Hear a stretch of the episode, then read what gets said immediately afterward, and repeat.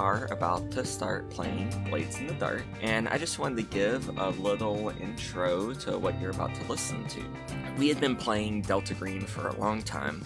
It became clear to me by some stuff that happened both on and off mic that Delta Green just wasn't a great fit for the group. One of the things I really love about role playing is that there's a bunch of different kinds of systems that we can use so that we can make sure that we all have fun and uh, different people like different things. So we're gonna be trying out something new. I had been keeping my eye on Blades in the Dark for a while. I had a feeling it would be a good fit for everyone, and it seems to be so far. So after we finished up Delta Green, we took a break for a couple of months, playing board games, some other things online, but we wanted to get back to doing recordings and doing some role playing. So we picked up Blades in the Dark, and here we are now. So, this first episode that you're going to be listening to is a character creation episode where we make and introduce John, Tabitha, and Tobias's new characters for Blades in the Dark. In the next episode, episode one, we're going to be having our first main episode, and we're going to be introducing a new player and his character, Kevin, uh, who I've worked with in the past. He and I have a game that we play. I knew he'd be perfect for this group as well. I'm happy to say that he fit right in. For those of you not familiar with Blades in the Dark, Blades in the Dark is a system where you're playing criminals that go on heists to uh, make a name for themselves in kind of a Victorian steampunky world. It's a fantasy world where like the sun broke in the sky hundreds and hundreds of years ago. So the entire world is dark now. There are ghosts everywhere, there are demons everywhere. I'm not gonna get too much into the setting because we're gonna be exploring a lot of different things about the setting as we play through. One of the main things of Blades in the Dark is that it's supposed to be very fast paced and you know, you get in, you have fun, and you get going, which is great for us since we're all very busy people. The one last thing I wanted to mention is that John is going to be editing these episodes, so they might sound a little bit different from the ones that I edited. Uh, we did some discussion on the production side of things, and John decided that he would be willing to take up the mantle of editing, so thank you very much for that, John. I'm going to go ahead and let you get into the episode. We will be seeing you. Alright, so we're looking at playing Blades in the Dark. Uh, I.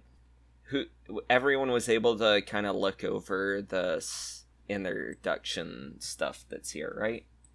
Like how to get started, and I know John already got a head start on a character.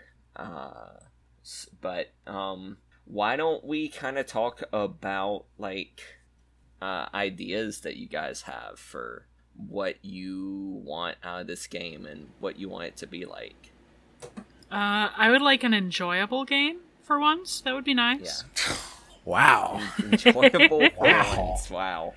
Wow. High praise from Tabitha. Right. Um, I would. I you know it sounded like from reading the book. Oh, sorry, I didn't. I oh, didn't you're you're fine. Go ahead. Um, the uh, that it the game is sort of set up to play out with relatively short episodes. Like maybe each sit down is like a thing.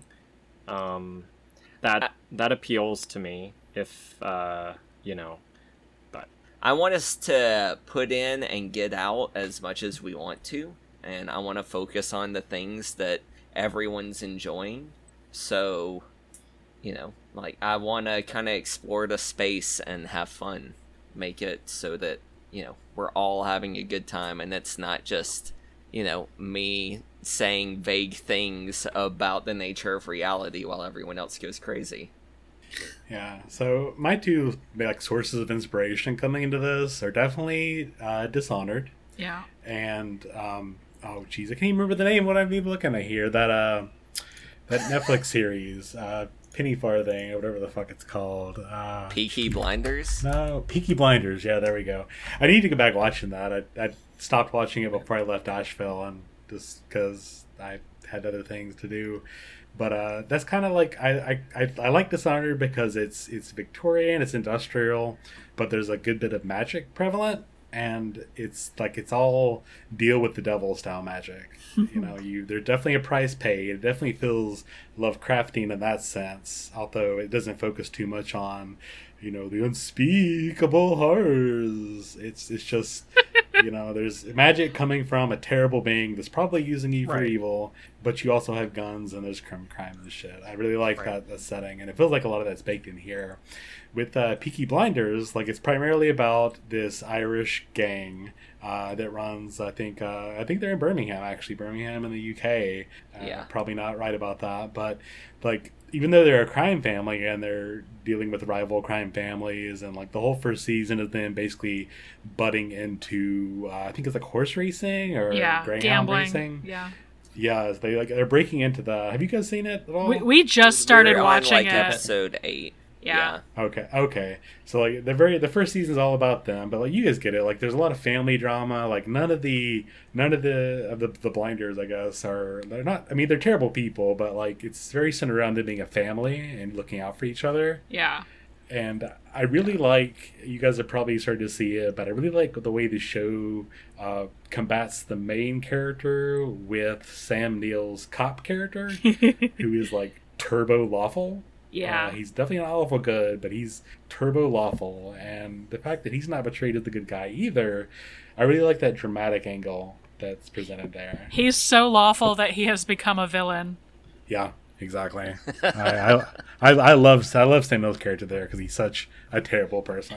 He just Tabitha gets- he Tabitha gets hates his accent. I I just feel Yeah. like he would have been able to deliver his lines a lot more smoothly if they had let him keep his either let him keep his accent or worked with a voice coach for a lot longer than he obviously did. Like I don't know if it gets better. I'm hoping it gets better, but like him attempting an Irish accent is so fucking bad. Oh my god. Yeah, it's, it's noticeable for sure. It's yeah, but I mean, it it definitely doesn't like break the show for me. Like I'll groan at some of the worst parts where he's like trying to gargle marbles in his mouth while delivering. yeah. but uh, but like it's still a really good show and it's still really well written, even with all of that. Just like, dude, decide Yeah. where you're from and stick to it. So those are kind of my two sorts of inspiration, like coming into this. I like I like Peaky Blinders and the, the family aspect of the crew. Or I really want to dive into that. Uh, I definitely want to take some inspiration with some of the intrigue we see there. I think that'd be cool. Uh, Dishonored sort of pseudo magic setting is something that interests me as well. And you know, even though I'm not really so much of a Souls fan in particular, the, me- the mechanics wise, I do like the setting. I do like how gothic and empower like overpowering you know, you walk into these huge cathedrals, these huge cities, like in Yharnam and Bloodborne. Like, it's just it's aesthetically very overwhelming in a good way. And I know that's not something we can really do in a tabletop game specifically, since it's not a visual medium. But uh, I think that'd be cool to sort of add in some of these monolithic, uh, you know, history and background. Yeah. I, I don't feel I didn't get the feel that this was more like a Dark Souls game, but like more Bloodborne, definitely, with that sort of um, feel to it, where where things are like grim and Victorian faintly, and then a little bit magical, and um, definitely with what Tobias was saying about like the overpowering sense of the setting. Like we are not in control of this world necessarily. We're just trying to be here. Um, I don't know that I have any specific inspiration for where I would want to go with this. Um, like I've already talked to Jeremy about him not being allowed to make me murder anyone I'm trying to save anymore. like no more heads exploding, but other than that, No, no, no more, no, no more like space shuttle deaths. like please, we can't prevent. like I, I have wiped that whole episode from my memory. Well, then you are one of the lucky ones, because I wish I fucking I could. mean, I, I honestly don't remember. Um, I think I was cheating on someone's somebody with some reason. Yeah, no, you were you were screwing my ex-wife. Sure. I remember that. You say so, man. But no, yeah, I mean, I definitely got the sense of like the Dishonored as you know, kind of fitting in the same sort of milieu. You know what it does remind me of a little bit? Um, like Darkest Dungeon. If is that what it's called? Like Darkest Dungeon or Deepest Dungeon or something like that. Um, Yeah. like Jeremy Yeah. played through that. So it reminds me of that a little bit. And then, um, I don't know if Tobias or John have ever read The Lies of Locke Lamora, but it reminds me a little bit of that with like the gangs and the underworld and like people running around stealing shit all the time. And there's magic, but it's kind of like just sort of there and part of the world instead of like the central theme of the books. So I, I will So- say that kind of looking at this, that a lot of the action is going to depend on us driving it forward. So like it sounds like just kind of skimming at that, you know, we're going to have Jeremy's going to throw us some crumbs of you know crimes to do. You know, there's a vault here. There's a, a person there. You can a rival, political rival, you can take care of. But it's going to be up to us to like to plan it out and really make these schemes and these heists happen. Right. it's not gonna be like a West Marches campaign, but it's I'm definitely gonna have that sort of feel to it. Like one of the things I want to do is lean into the things that you guys are focused on, and I'm gonna be doing that by tying stuff into uh, your contacts and your bonds and having the world react to the things that you're doing. Um, so there are a lot of different factions in this world, uh, and I really doubt that. Uh, you know, we're here. I'm gonna move your page that way y'all can just see kind of like how many Ah. factions there are. Uh, That's too many factions, And- dude. yeah, like we are not going to be doing uh, every single one of these factions. There's there's a lot of different stuff here, but I definitely want to focus in on what you guys are looking at. So the factions that you tend to be involved in, those are the people that you're going to be at war with or the people you're allied with. They're going to be the people that, you know, offer you jobs and different things like that. Um, and every Hmm. now and again, I might ha- throw in a new faction just to mix stuff up and expand the world a little bit. But I kind of want to have small, like, I, I don't want to do like a you guys are a group of adventurers on a quest to save the world. This is gonna be a, you know, you're uh, a small group of people of like-minded individuals who have joined together to try to eke out an existence. And maybe you'll succeed maybe you'll fail maybe you'll grow or maybe you know you won't. We'll see how it goes. I want to like i don't really Oh, have any sort of like overarching story plan for something like that. I I want to play to find out to see what happens. Uh, Yeah. I'm I'm not gonna try to push a particular agenda down. I want to give you guys the options to do things, and then follow through on what it is that you guys decide on. Jeremy's over here pretending like he's not gonna railroad us. It's cute. Well, you can't roll us. Yeah. Yeah. So one thing I was sort of thinking about, I, I sort of got the sense from looking at the you know the character description and some of the other stuff that there was kind of a an oceans sort of feel that like we're putting together a team like for a mission, you know, and not necessarily that we're like part of uh, a singular group that identifies with each other. Um, maybe, maybe that was me kind of reading in differently. Our gameplay is like the missions where we are all working together, but that doesn't mean that like we can't also have our independent things that we're that we're thinking about or doing in between missions or whatever. Yeah, so the basic format of it is that we have a mission, and then after the mission's over, we have a period of downtime eh, where you can pursue like individual sorts of goals or different problems can arise that maybe might be the next mission or what have you. Um, Yeah.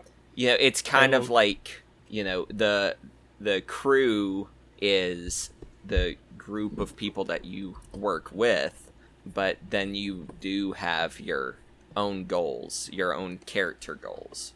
you know, we do nefarious and like bad things. We're sort of like against like something, uh, like kidnapping or whatever. So like one of the effects we're attempting to have on the reduce, you know, this thing, whatever it is.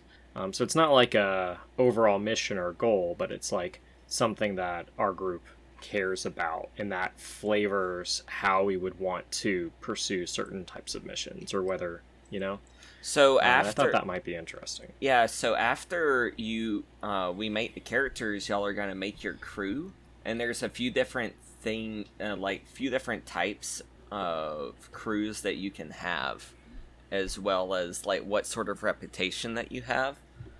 Uh, I mean, I'm all down for if y'all can decide on like a group goal. I mean, that would definitely give a uh, certain idea on the sorts of jobs that y'all would take whenever I'm trying to, you know, come up with different ideas for jobs. Okay, so why don't we go ahead and get into character creation? So I know that John was building a whisper, which is the magic sort.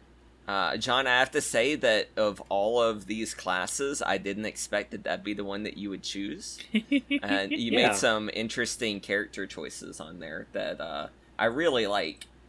Uh, So I don't know if you want to talk about them or not. Yeah, I mean, it just seemed the the bio. What appealed to me was this idea of so it says you know you you try and use your knowledge and arcane powers to like talk to ghosts, try, try and figure out solutions to problems that don't involve necessarily confrontation. Um, and I thought that would be kind of interesting to play. Uh, and then when I looked at the character sheet and there's like the special abilities, there's stuff about like you know you're aware of supernatural entities that are around you um, and can like talk to them and whatnot. And I was like, oh, that's kind of cool. And then also like you can do you know attacks and stuff with your magic powers. And I'm normally not like I'm not a particularly into like powery magic-y type stuff, I suppose. Um, but I just thought, you know, in this sort of world where it's not really like oh, like I know the ancient crafts of all the elves. It's just like, yeah, you know, like if there's a ghost, I can talk to it. I'm like, that seemed interesting. Why don't you tell us about the character itself? So the name I got from the uh, character creator, I guess to be kind of in fiction. Um, so Virgil Evening Eyes, alias Thorn, um, seemed cool. Um, he's from Iruvia, which is like a like a volcanic island. Um, I think has dark skin. Most of the people from there. I decided that he was kidnapped by a uh, by a uh, a demon um, uh, when he was younger and was trained by the demon in like some of these magic skills. And the the vice is that I feel like I have to worship these demon gods that my kidnapper, you know, forced me to believe in or whatever when I was younger, and he was sort of training me to be his little, like, you know, pickpocket or whatever. There's always the possibility that whatever your vice is, it could be taken away from you so that you aren't able to fulfill that desire to do it. Right. Well, I guess from some of this stuff, uh, you I probably have to go to a place of power um, to worship the demon gods. So that that is where I go. Okay, I, I hadn't thought about where that would be or what it. Maybe there's that's an fine. altar I mean, we somewhere. can we can come out up with that later on.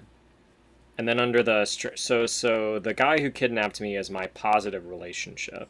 Um, his name is Sitara, and then my negative relationship is Flint. Uh, and he's also like a spiritualist, and I've been trying to sort of become independent and use like my like ghost talking powers and stuff to like do crimes semi non-violently but he's uh, been trying to take all my business away. So hate him, Flint. And then uh, I, I I like like some of these cooler special abilities like Ghost Mind or um, Compel or whatever. But I thought early on it would probably be good for me to have some sort of like you know attack slash uh, way to escape. So I chose Tempest, which allows me to either uh, use web- uh, lightning to attack people or summon a, a storm. You know, probably to make it easier to escape. So the cool thing about that ability is that in order to do it, you have to push yourself, uh, which means that you take two stress. Uh, but uh, in addition to getting those benefits, where you, you know, use lightning as a weapon or summon a storm, uh, you also still get the benefits of pushing yourself, uh, s- Mhm. which is Right. like uh, an extra die or a greater effect. Right. And then um, the last thing I I chose here was there's the little pips under insight, prowess, and resolve. I didn't when I, I like I was telling Tobias, I, I actually didn't have the the book in front of me. So just so I understand this, these are like the skills that you can do, like uh, Correct. hunt, and the pip is how many dice you get to roll, right? Correct. Um, so I can hunt and I run roll one die, and then there's the success failure chart that I compare to. Whereas like a tune, if I want to do that, I can roll two dice, and then I just take the highest one, right? If you don't have any pips or dots in a skill, you're still able to attempt that skill. You just roll two dice and take the worst one. Okay. And you can always also push yourself to roll a die in anything. Um, Mm-hmm. Uh, also, something uh, to know is that the three different stats insight, prowess, and resolve you'll use those whenever you're like resisting something, and uh, you'll roll as many dice as you have dots in that particular stat. So, like right now, the way that you have it set up, well, you have one dot in hunt, one in study, and one in survey. So that gives you three points in insight. So your character has a pretty good idea on the things going around them. Sorry, my cat is rubbing up against the microphone. I see that. What? He's gonna lick your face, crawl right in your He's- mouth. he has licked my tongue before, and that was no fun. What a cat. So Tabitha, I think that you were thinking about some characters as well, right? Uh, yeah, I think I've settled on the leech. It's hard to decide. Um, but I, I kind of like the idea of the, uh, of, t- you know, tinkering with my arms up to my elbows in a person's corpse. It's always fun. A saboteur and technician. All right. Uh, what about you, Tobias? Were you thinking of any particular playbook? So looking through here, I like the spider and the slide. I think I've always really enjoyed playing characters that are fast talking and you know alleviating conflict and issues with deception and diplomacy has always been pretty fun. And the spider also looks like it does a lot of really cool support stuff as well. Like so that could be a really cool way to sort of um, center our our group sort of lead from the uh, lead from the front there. I really like a lot of those those machinations. I realized that if that's the case, that would put us all as like definitely non-violent. Not not necessarily non-violent, but we're we don't really have any thugs in our our party. Well, I mean, tech technically, John is a thug because he can hit people with lightning bolts. and, and I do have one point in skirmish, which is close combat assault. I figured I needed to have a little bit of in that to protect myself, and probably makes sense with my character's backstory. Yeah. Now, I've got a lot of destructive power, potentially. yeah, you're just not particularly in the fray. Uh, no, I'm I'm much behind the fray, throwing shit at the fray. Uh, what did you say, John? Your your vice was? I I worship demon gods once a day for half an hour. I think it said you had to be specific, so I I said that. So before you got kidnapped, John, what did you do in Iruvia? I thought I, I figured I was pretty young, So Iruvia is a land of black deserts, uh, obsidian mountains, and raging volcanoes. They're positions of power that are openly held by demons in Iruvia. The people are generally dark skinned and dark haired. So I'd sort of figured that, you know, a demon had come to like indulge in some place of power and saw me like fishing or something and thought I had something that he could take advantage of and kidnapped me. So Okay. so I, I was figuring I was pretty young, the equivalent of a ten year old human. We're all humans, right? Yeah, everyone in this world is a human, or Besides for- the demons formerly a human. or vampires. Humans Are demons Were, uh, humans? vampires were formerly human. No one knows what demons are. When you choose your heritage, like the examples it gives is like someone choosing the Skovlan heritage, and then they uh, write factory workers from Lockport now refugees. Or you might choose Iruvian heritage and write exiled nobility. And then your background is gonna be what sort of thing that you did. So maybe I, I think that the way you've done it, like both of those things is your heritage, and maybe your background is like the underworld. So by the two things I've chosen, you mean previously kidnapped? Yeah, I think that that's part of your heritage. Your Okay. heritage is that you were stolen. Iruvian, kidnapped, Fisher, Yeah. demon, Crawley boy. What what did you do for the demon? I I sort of assumed he taught me magic stuff, and that was all I sort of figured out. I guess maybe I helped him in his thieving desires. I, I mean, we can figure that out. So why don't you just put underworld uh, demons, former demon slave. Um, I I don't see my my character as having been a slave. He was a kidnappee, but not a slave. So more of no, a I Stockholm I was always syndrome intended. kind of thing. He was going to invest in me. So a Saw former me as demon tool. uh, investment. Underworld demon thieving boy. That is what I have written, and I am sticking with that. Okay. What a what a phrase. So let's uh start Tabitha and Tobias's character and walk through that. So y'all picked your playbook. What sort of special ability do you guys want to have? Can I get invulnerability? Is that one of your particular special abilities? As a did you decide to go spider? Well, you didn't ask me that Yeah, You just asked me what special ability I want. like I want to be invincible. All right, yeah, I think I'm gonna go with Spider. Uh, Slide is a little different than what I was thinking, and Spider kind of would let me do that. What I was kind of hoping you know, to be more silver tongued anyway. So I am leaning towards Spider. Who named that one John Hardbody? You're right. Who was that? ja. Well, that's my name, I guess. No, it's got to be. You got to use the name generator or, or choose from the list. We have to. Yeah, why'd you choose John Hardbody? I didn't. You did. Somebody did. Somebody did. John Hardbody. My cat has been walking on my keyboard, so maybe he typed in a name Yeah. for, for, for that character. Tabitha, let's talk about your leech. What special ability were you thinking of taking? I'm sorry, I'm in the name generator. One of the names that popped up is Tabitha Shook. That's funny. Uh, I think I'm gonna go with Physiker at first. Like, we can take more of these abilities as the game progresses, right? Correct. So, With the Physiker, that lets you tinker with bones and blood and bodily humors to treat wounds or stabilize the dying. yep. You may study a malady or a corpse. Everyone in your crew, including you, gets plus 1d to their healing treatment rolls. Yep. So that's very useful.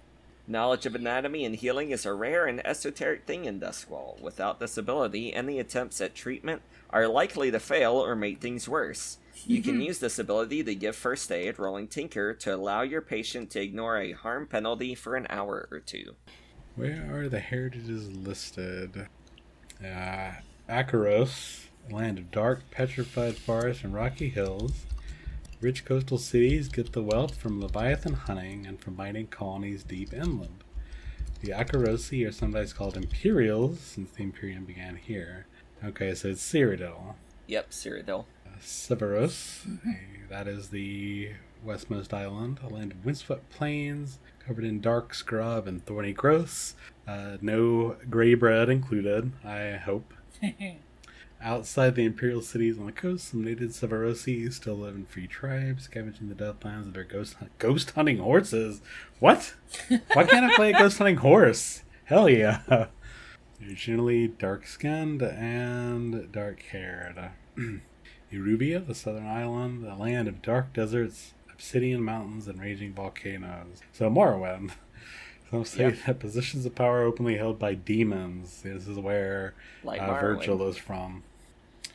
Yeah, so Virgil's the Dark Elf. Uh, the Shivering Isles, I mean, the Dagger Isles. Uh, That's there's a little arc, archipelago between Severos and Ruvia. Dense jungle growth now turned dark and twisted. Man, there's a lot of darkness in these places. I mean, yeah, man. Twisted The, s- from the the sun was shattered. Oh. Some say that the people there live without lightning barriers. How did they manage that? The Islanders are generally copper skinned and dark haired. Skovlan, that's where Skull is farmed. Chew. a, a ragged land of cold mountains and rough tundra, so Skyrim. yeah. Skull, Skull Land, with the last holdout against Imperial control. Yep, that's Skyrim, right? Gray haired or red haired? Okay, and Ty- Tycheros, which is not on. Oh, it's this little. Oh, it's just far north. Okay. A far off land disconnected from the Empire, simply the Tycherosi, really called strangers, have demon blood in their lineage. uh, the Gaijin. Not about the world. Shut that's probably their climate. The magic force slipped over. Okay. The water of the Void Sea seems to be composed of opaque black ink. Uh, this is very, very bloodborne.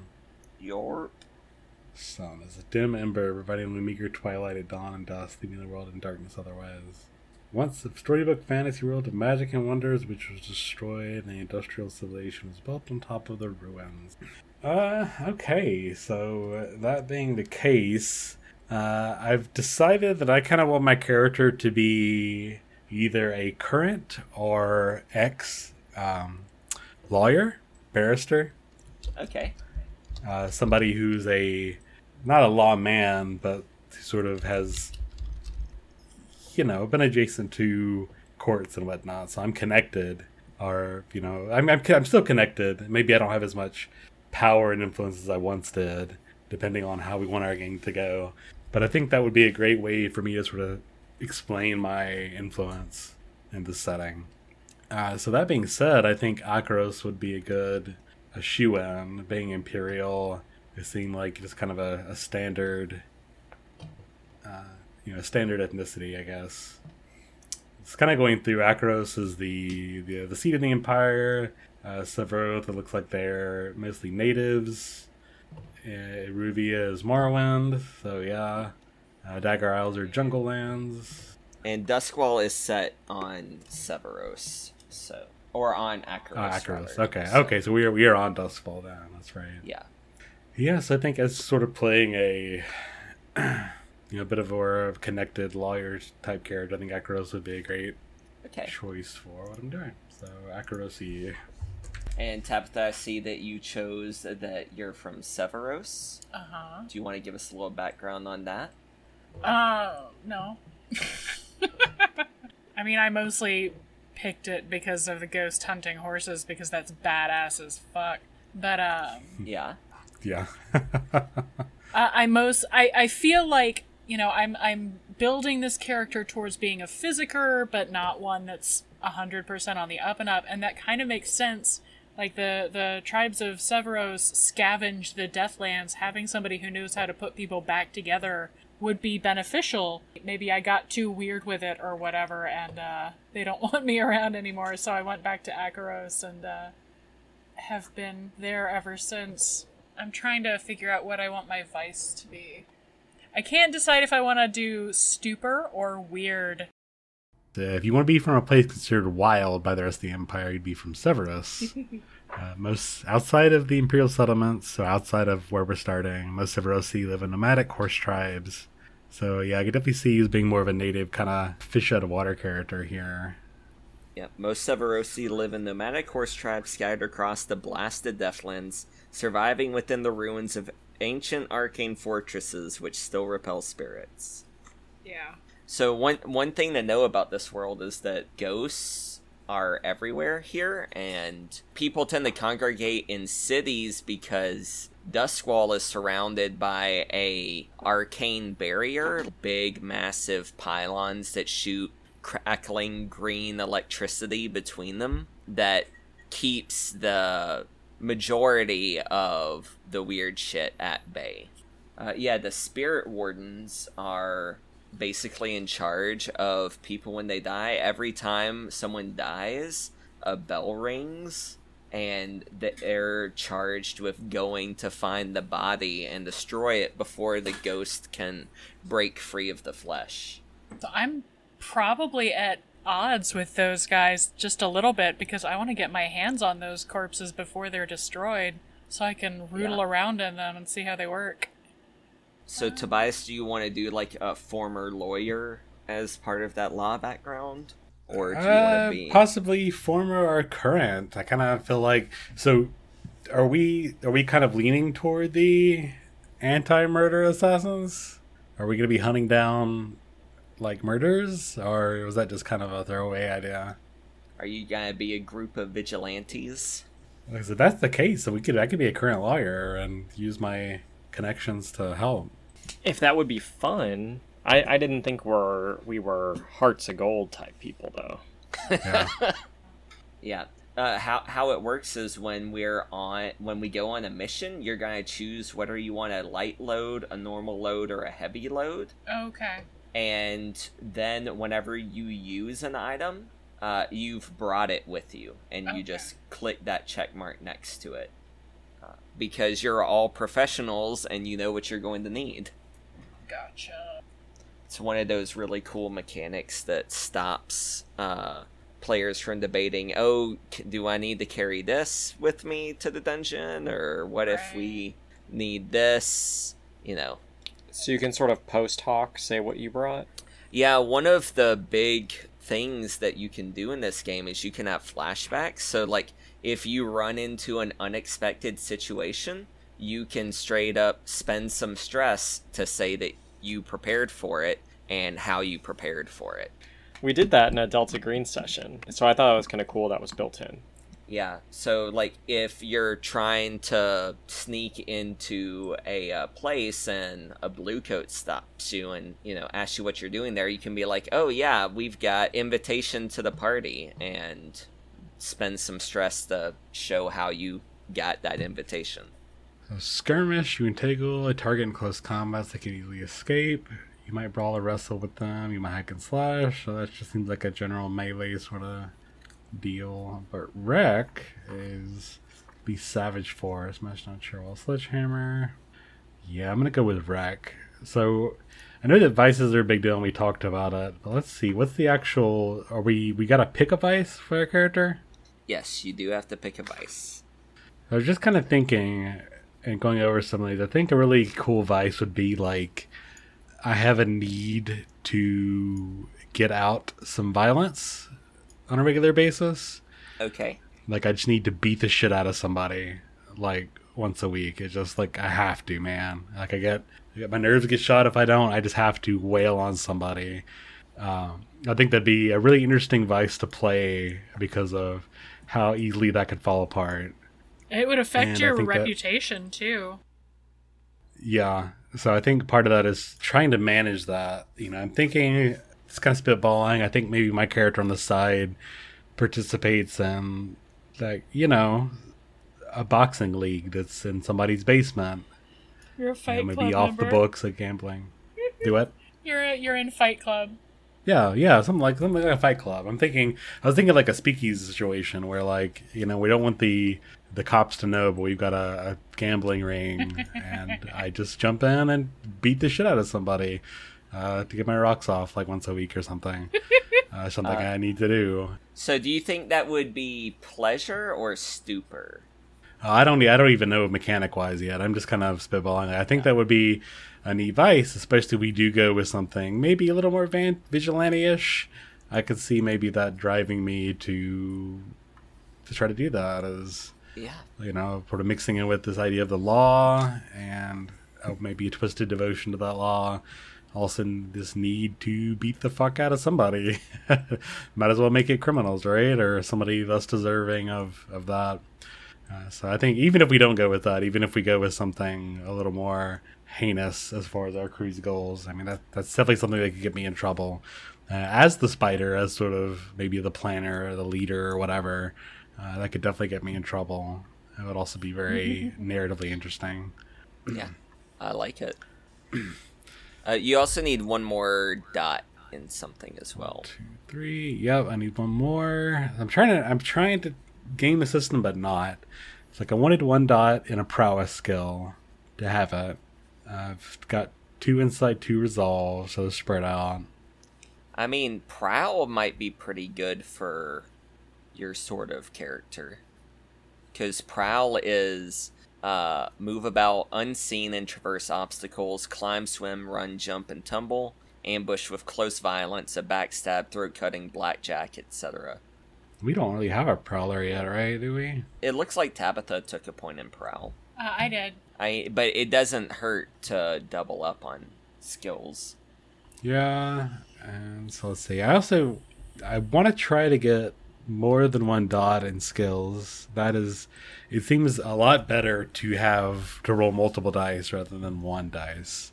Well, you can always spend stress to roll an extra die, or you can have someone like if someone else helps you, uh, they so you can spend two stress to push yourself and get an extra die, or someone else can help you and they'll take one stress to give you that extra die.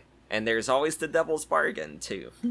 a devil's bargain will give you an extra die at a cost. Okay, and sort of looking at my special abilities, uh, I've noticed that they they don't really tie to to the skills directly, which is great. So you don't feel need you don't need feel like you need to pick something Yep. uh, specifically. So I was thinking mm, maybe study would be good, but no, nothing really requires study. So it's more of a matter of what I want to do. How much stress can you take?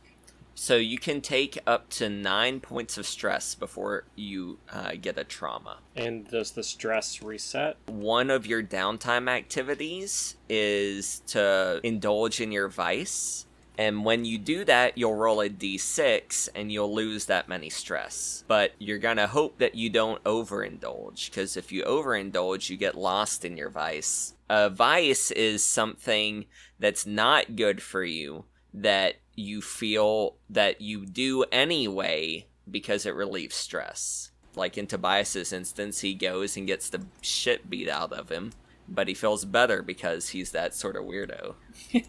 I feel alive, man. It's one way to feel alive in this dead darkness of the city is to be on, you know, to feel a man's life slip between your fingers or to feel that danger yourself. Okay, so yeah, I went with uh what I go with. I went with hunt as my last abilities. I think that I I like maybe track the idea of tracking down some things Uh-huh. that may not be you know in the fields per se, It may not be studying over books.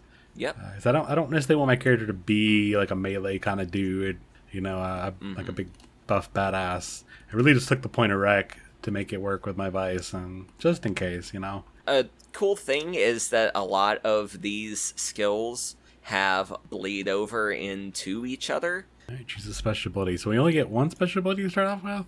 Yes, you only get one. Your default's pretty useful. It's foresight. Two times per score, you can assist a teammate without paying stress. Tell us how you prepared for this. Yeah, I like that. Just as sort of a way to give you guys little buffs, just sort of as a complete explanation. Like I spoke with somebody, or I got you some equipment. How do we get more of these? Do we get one like after every score? Underneath your special abilities, there's a spot that says Mark XP Playbook Advancement. So at the end of each session, we're going to go through these questions. You address the challenge with calculation or conspiracy. You express your beliefs, drives, heritage, or background, and you struggled with issues from your vice or traumas during the session. For each of those, you're going to get a tick mark. You're also going to get a tick mark every time you make a desperate action. There's boxes next to the insight, prowess, and resolve. And that's how you're going to get extra ticks in those areas. Okay.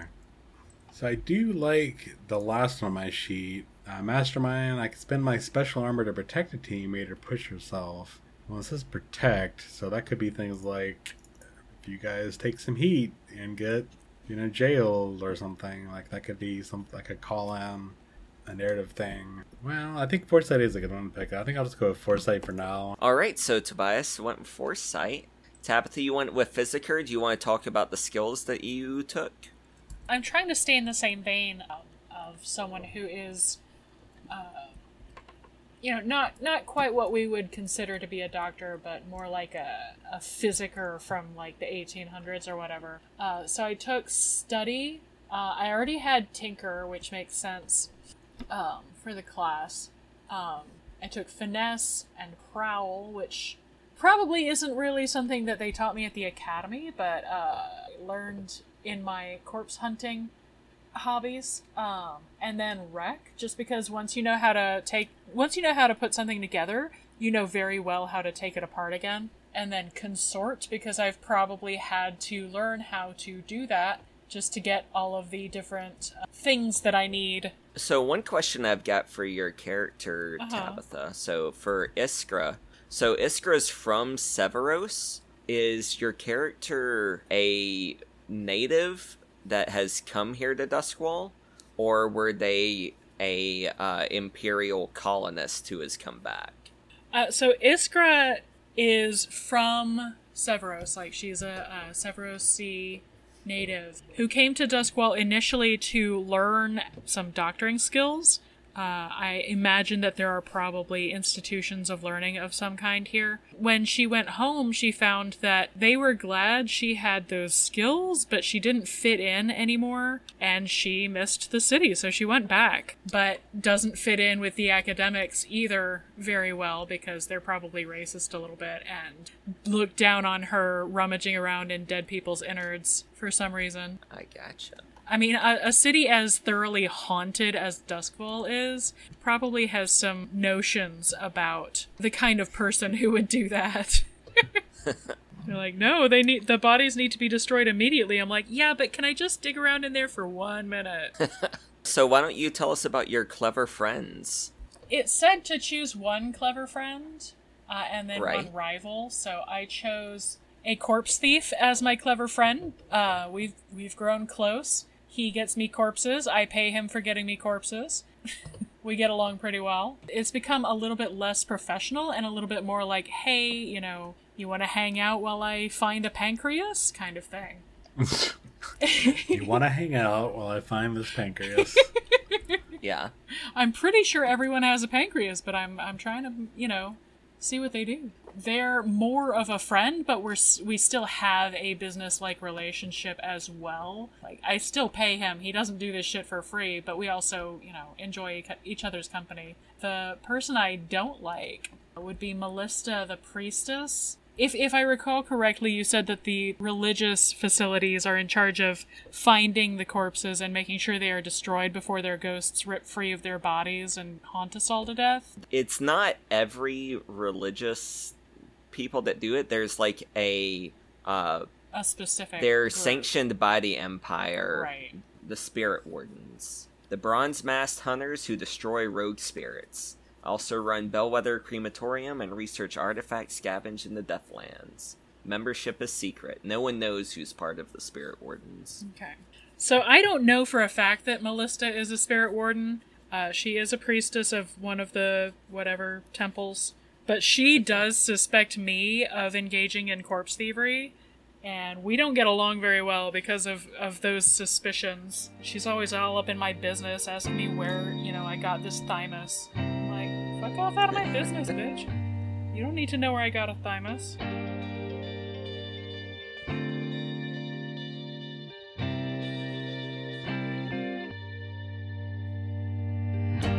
Thank you for listening. This is your boy John doing the intermission credits. First, apologies for John's audio being a little bit bad. Uh, we've corrected that issue and will be not so poppy in future episodes. So, I uh, want to thank you all for listening. We've got a couple of plugs, like always, we've got Tabitha's Etsy store at Quiet Nova Studios. Jeremy, you can find his novels on Amazon. I've got a website, Jonathan Cush or johncush.com. Either gets you there. And uh, we also want to thank uh, Ketsa for our intro music, uh, which is called Mission Ready. If you ever want to reach out to us, we're at members of KCell at Gmail and members of KCell at Twitter. Be seeing you. Thanks again. So I think we're all done with making characters now then. Uh, so we can move on to the crew itself. Uh, so there's a few different crews that uh, we can choose from. There is the assassins, killers for hire. They execute accidents, disappearances, murders, and ransoms. There's the Bravos, mercenaries and thugs. They execute battles, extortion, sabotage, and smash and grabs. Cult, acolytes of a forgotten god. They execute artifact acquisitions, auguries, consecration, and sacrifices. Hawkers, vice dealers. They execute product procurement, covert sales, shows of force, and social events. Shadows, thieves, and spies. They execute burglaries, espionage, robberies, and sabotage and smugglers, contraband transporters. They execute clandestine deliveries, territory control, and expedition outside the city. Let's not play a cult because I don't want to give Jerry more of an erection than he already has. can we can we not play Cthulhu cults for once in our goddamn games, Jeremy? Keep in mind that whenever you choose a crew type, it's determining the sorts of scores that you want to focus on, as well as special abilities that are going to help support that. But it doesn't mean that you can't also do the other things. For example, a crew of smugglers might sometimes engage in extortion, like Bravos, or sell contraband, like the Hawkers. But I think the whole goal of the game, isn't it, is to like build a larger and larger crew. Yeah, you're not just trying to, you know, make it from day to day, but like y'all have joined together to make this group to leave a legacy. That's the case. I could be fine with any from my perspective. Uh, not really cultish, of course, but I feel like I could use my connections in the the lawful world uh, to to help us out. Whether we just want to make money and smuggling and, and hawking, something passive is smuggling and hawking. Uh, information broking through like shadows could be decent uh, assassins may be a little more risky. None of us sound like we're like cutters or No. actually mercenaries. I don't think assassins or bravos doesn't really make a whole lot of sense for us. I mean, I would be able to get my hands on some dead bodies if I were in the business of making them, but that's not really my style. We'd be very good go toward cult, and it sounds like uh, I mean John was playing the whisper. And you're kind of, I mean, you were tinkering and stuff, but you're like, you're gonna mess with bodies, so that could. I don't want to be in a cult, man. Tobias, weren't you the one just a moment ago saying you didn't want to be a cult? So I'm also thinking of these as being very broad aspects. Like, I don't want to be in a straight up, yeah, yeah, Cthulhu fhtagn cult. What if we're in a cult of caring? You know? you say a cult of therapy? Caring. You know, same idea as therapy. can I? Can my vice be? Can my vice be therapy? Like I'm the only person in this whole setting in Duskfall that actually goes to therapy. You're like really like emotionally healthy and everybody else is a wreck. And they're like, "What the fuck is wrong with you?" And you're like, "No, you don't understand." Just talk it out, man. Be mindful. Christ. I'm just trying to imagine what overindulging in therapy would be like. Uh, I think one of the things I kind of want to touch upon is using my uh, law degree to get people out of jail, helping out smooth those situations over in the crime organization. Yeah. Let's see, Shadow special abilities, Ghost Echoes. All members can see and interact with ghosts. That's cool. Everyone wants something that they can't have. That's where you come in. Shadows earn XP by burglarizing, committing ex- espionage, robbery, and sabotaging things. You can spy and steal for your own interests, or you can sell your skills to the highest bidder. Everyone starts with prowess, get training in prowess, um, and your lair is hidden. You get Then we have to choose our favored type of operation burglary, espionage, robbery, or sabotage. We start off with a couple of contacts, including Blue Coat, an explorer, someone uh, who brokers deals, a collector who maybe wants strange artifacts, a noble who tells us all about the elites that we should steal from, etc.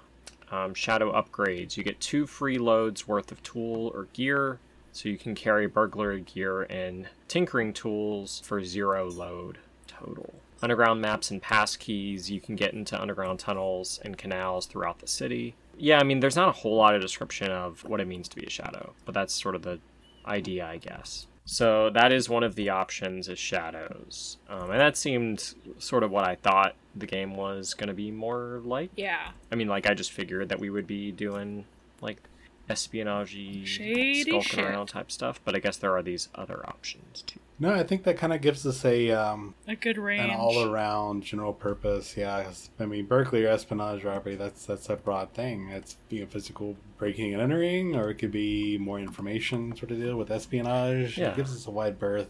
It sounds like none of us are really like cat burglars, but we can do this in other Yeah. ways. And I like the idea of we could find out about something that we sort of try and prevent from happening. Yeah. You know, that could be like a mission. Someone's gonna put gray wheat in a some bread they're gonna sell.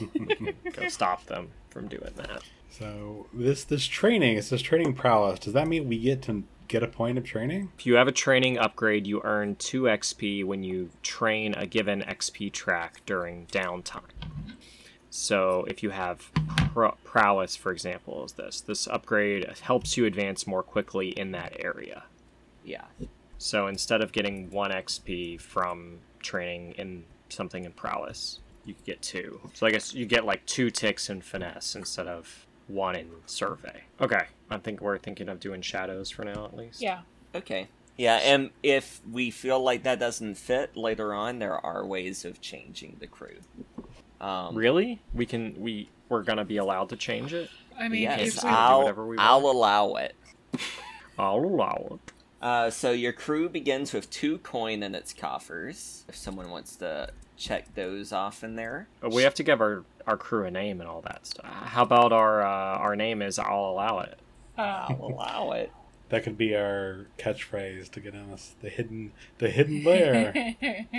All right. Our the name of our Shadows crew is I'll allow it. Um, our reputation is clearly tiresome. tiresome. So there's Sounds uh, good to me. ambitious, brutal. We don't need to know any more, Jeremy. Tabitha found the perfect one. All right. Well, I mean that's not one in there, but I'll allow it. Uh, And our lair. So you begin at tier zero, so your lair is probably a very modest or abandoned sort of place.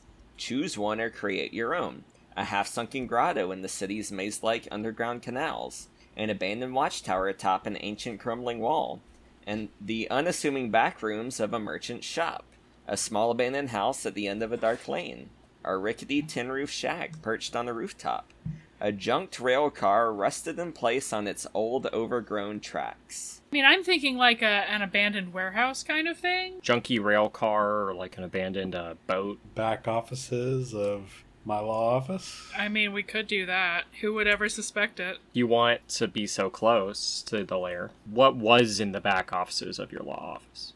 I'm not sure. What neighborhood were you thinking your law office would be in?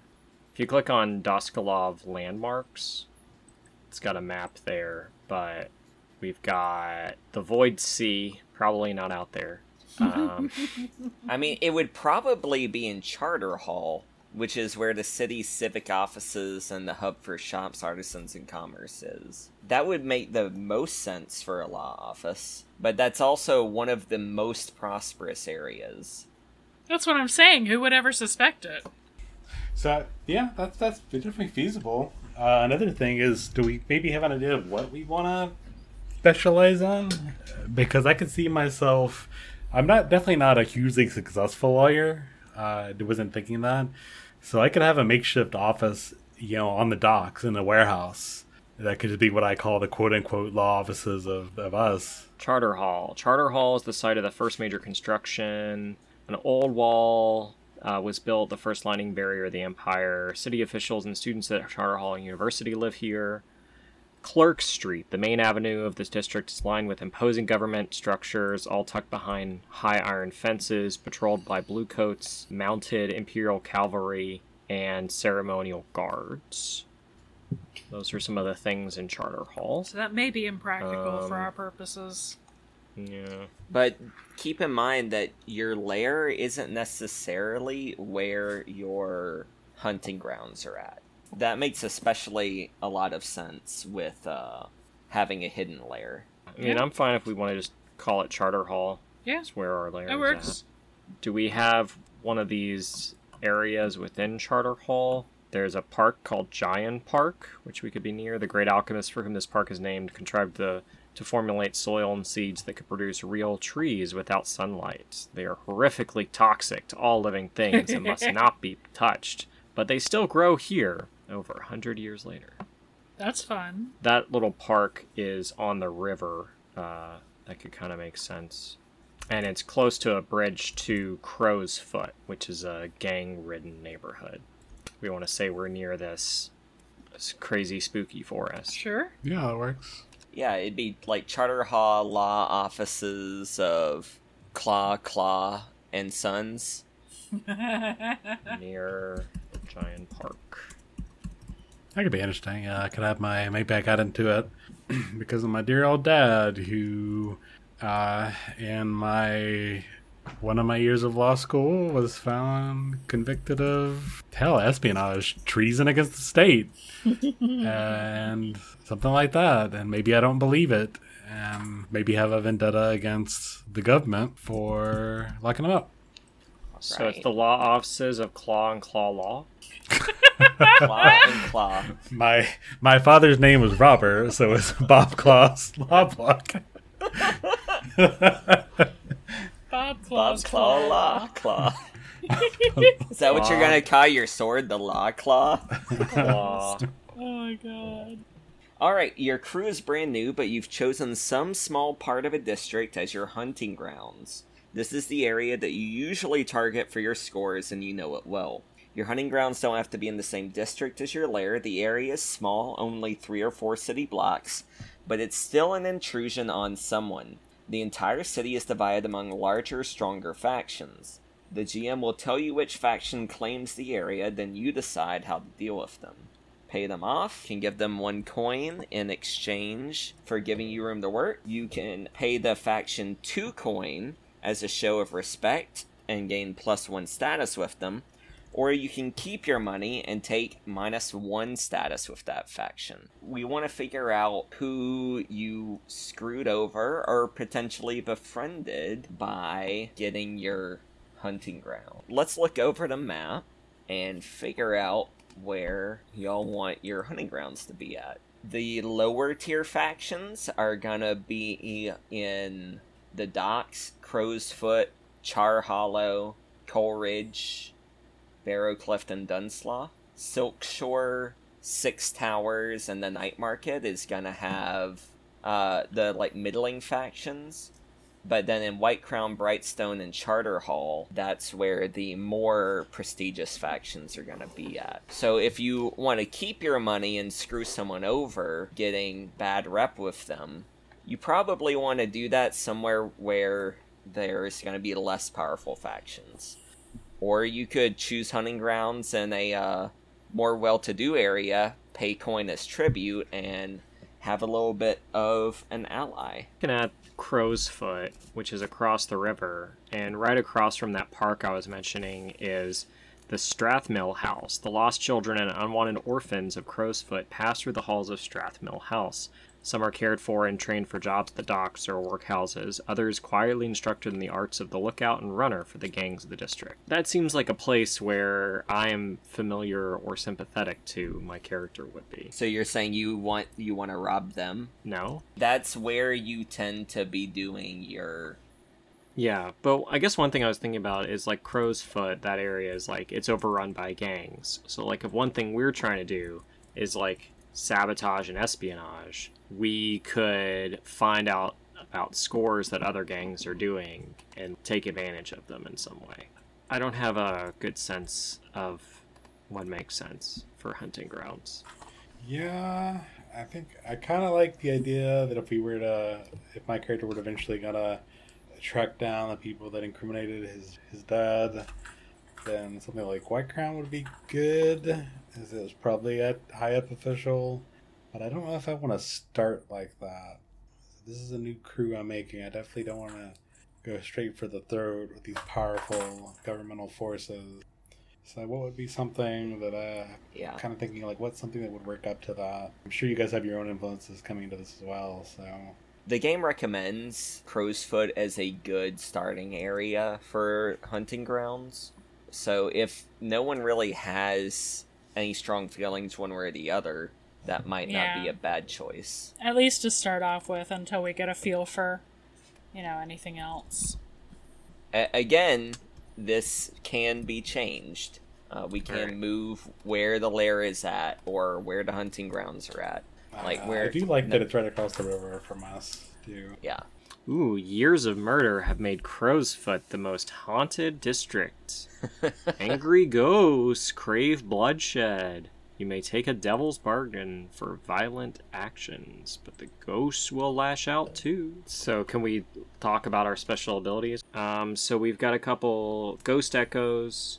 All crew members gain the ability to see and interact with g- g- g- ghostly structures, streets, and objects within the echo of Duskwall that exists in the ghost. I already got my spooky ghost powers, so I don't know if you guys need them as well. Pack rats, we can have extra items. I kind of like that one. Cost half the coins you normally would to advance your tier, whatever that means, uh, because you've got a patron. When you execute a clandestine infiltration, you get plus one dice to the engagement roll, whatever that is.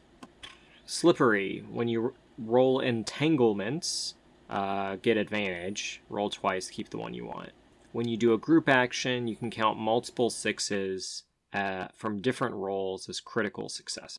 And each player character may add plus one to prowl, finesse, or tinker, up to a max rating of three. So, did any of those sound particularly good to any of you? To fit in with the Loftus's deal, like patron sounds like it could be cool. Maybe there's like an inheritance there, but I don't know what advanced tier means. Yeah, to make Yeah. I don't know what that is. Uh, so advancing tier is when you uh, your gang gets stronger, uh, and you're able to start pulling more people to you, more cohorts and things like that. So right now you're tier zero with a strong hold, uh, which means that you're just about able to move up to the first tier of strength. Patron's neat, but I think it may be something we want to get later because I, I could see some narrative cool stuff happening there. Uh, Packers could be neat. I think that. So are we? Are we going to focus on like information brokerage and like espionage type stuff? I I was thinking that, you know, I mean that's what, sort of how I built my character out a little bit, thinking about stuff like that. But I mean the everyone steals thing, add a plus one to prowl, finesse, or tinker. I feel like that would be more widely useful. So tinker is screw with a mechanism like a lock or a safe. Finesse is pick somebody's pocket. Prowl is traverse obstacles, backstab. Yeah, everyone steals sounds pretty good. Yeah. Then if we can Go take ahead. an extra plus one on any of any one of those things. Is that that's the that would be like basically getting extra dice, right? Yeah. That Yeah, I think that's means- what that means. Yeah. Uh, I'm fine with that because I don't have any that would help me go from uh, having a disadvantage to at least a basic roll. Yeah, let's do everyone steals. Dunzo. Boom. the faction that controlled your hunting grounds before y'all moved into it was the Red Sashes. Okay.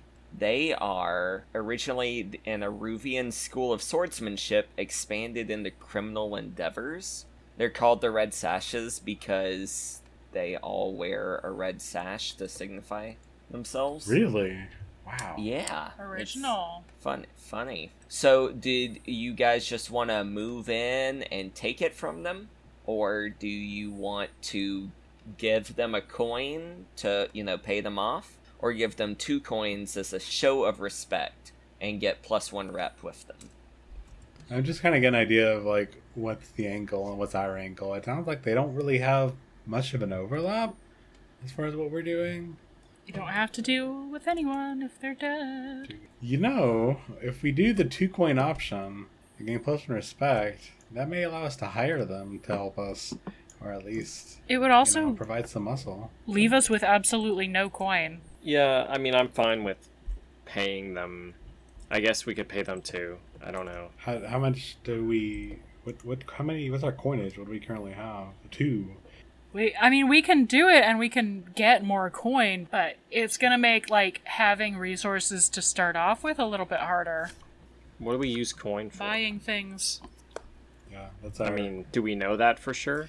Yeah, so it's our overall wealth. Uh, a coin is like a gold piece, which is, um, which would be like having like a week's worth of wages. So it's nothing to sneeze at for sure. We would be pretty much broke to start off with if we went to really go buddy buddy with them. But I'm kind of wondering if that would be an advantage, to be honest, uh, since these are more Mm. muscle type guys. Uh, I think having that muscle around and even having them as our friends would be. Uh, Yeah, because we're not muscle boys. yeah, I mean, that's just to true. supplement our our lack of muscle. Yeah. All right. Okay. I mean, I say just pay them off.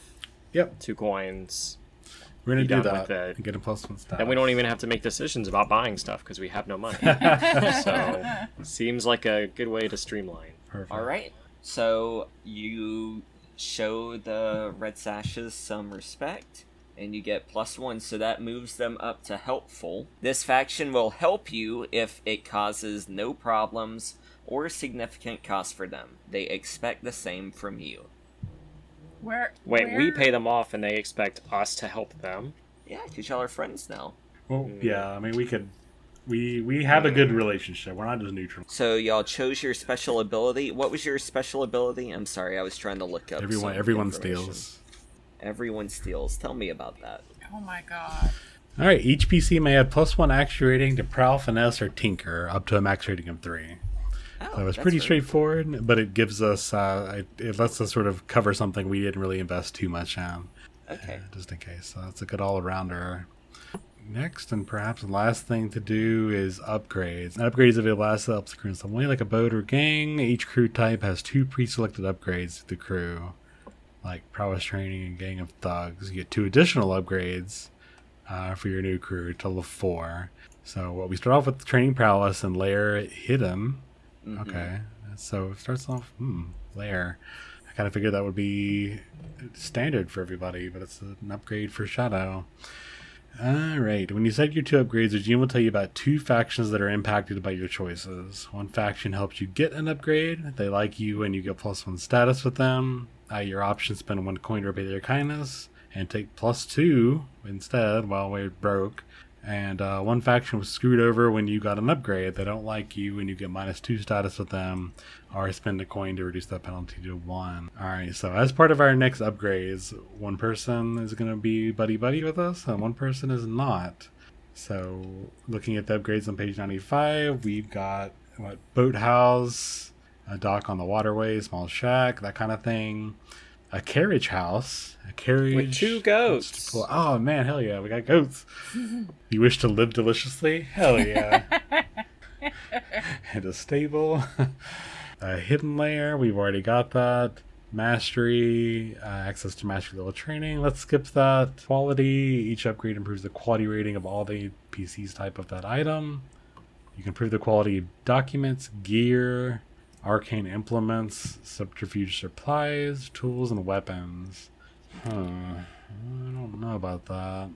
Uh, quarters. Your lair includes living quarters for the crew. Uh, may not be a perfect starter for a law office. Uh, secure lair. Your lair has locks, alarms, and traps. Oh, okay. Can we could be- borrow the law office's alarms and traps, which I'm sure he would in- have invested in, so we just get that one for free? Nope. Because we did such a good job creating a fiction narrative story. create a fiction narrative story. Perfect. I, I do kind of like that though. I think I'm kind of leaning towards secure lair, considering part of my idea was tangling with the landlord. Yeah. So that could be And training we already talked through, and we've got prowess of that. Vault lets us hold more coins, and then workshop uh, lets us make long-term projects without leaving our lair. Has tools for tinkering and alchemy. So, Sounds like kind of um, a, like I mean, if you want to invest in secure lair, that makes sense to me. I think so. if we get two, uh, so secure layer, I think I like. Bow house is cool, but You also okay with that, Tabitha? Yeah. Yeah, that sounds Okay. fine. So that's going to be one of our bonuses. I personally would like the workshop. Just just for my my character, uh, would be able to do some alchemy or some tinkering or whatever without having to worry about like keeping it in her home. yeah, you know what? I like that too. We could take Sure. There's a back office that we converted into your workshop because it's not only your personal workshop; I it's mean, a small library of books and documents and maps. And I did want a space to sort of plan these, uh, plan these things. So since we've got it locked Right. behind our secure locks and stuff, it's really yeah, I like that idea. Yeah. Yeah, as long as you keep the place well ventilated while you're doing your your dissections. That's, I mean, it's fine with me. you know, by my standards, it's very well ventilated. You can hold your breath for a little while. All right, so we've done our um, crew upgrades. So we've got four of those total now. Well, we need to figure out which one, how those two tie into our faction issue. What is it? Factions, factions for Yeah. crew upgrades. okay, and then choose a favorite contact. So contacts, choose one who's a close friend. The GM will tell you about two factions that are impacted by your choice.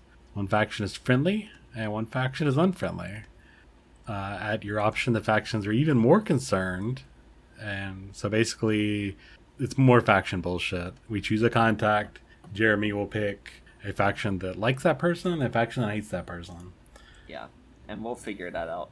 Yeah, so if y'all if y'all want to pick a contact that you like the idea of, I can think about that, and we'll go over that next time. Uh, I kind of like having a, a shady cop on our side. So the blue coat. My bonus is a blue coat Oh, archivist. gotcha. So we've got another blue coat. We could have we could definitely have two from two different areas of the city. Yeah. I kind of liked the idea that we were talking earlier about like collectors, like someone who may want a couple of like creepy artifacts, and they ask us. That seemed like I thought would play into some of Jeremy's strengths. Oh yeah. Um, without necessarily having long-term im- implications. I mean, we can do the collector. We've already got a blue coat on our side. Find a green statuette that looks like an octopus head and big bat wings. Okay. So we'll put down Fitz the Collector All for the moment. and it looks like that's it for creation. All right, so we got our characters, we've got our new gang. Thanks. I know that this took a long time, uh, but I think we're gonna have fun getting into it next time. Next time, we've got a new member of K-Cell. Until then, thanks for joining us.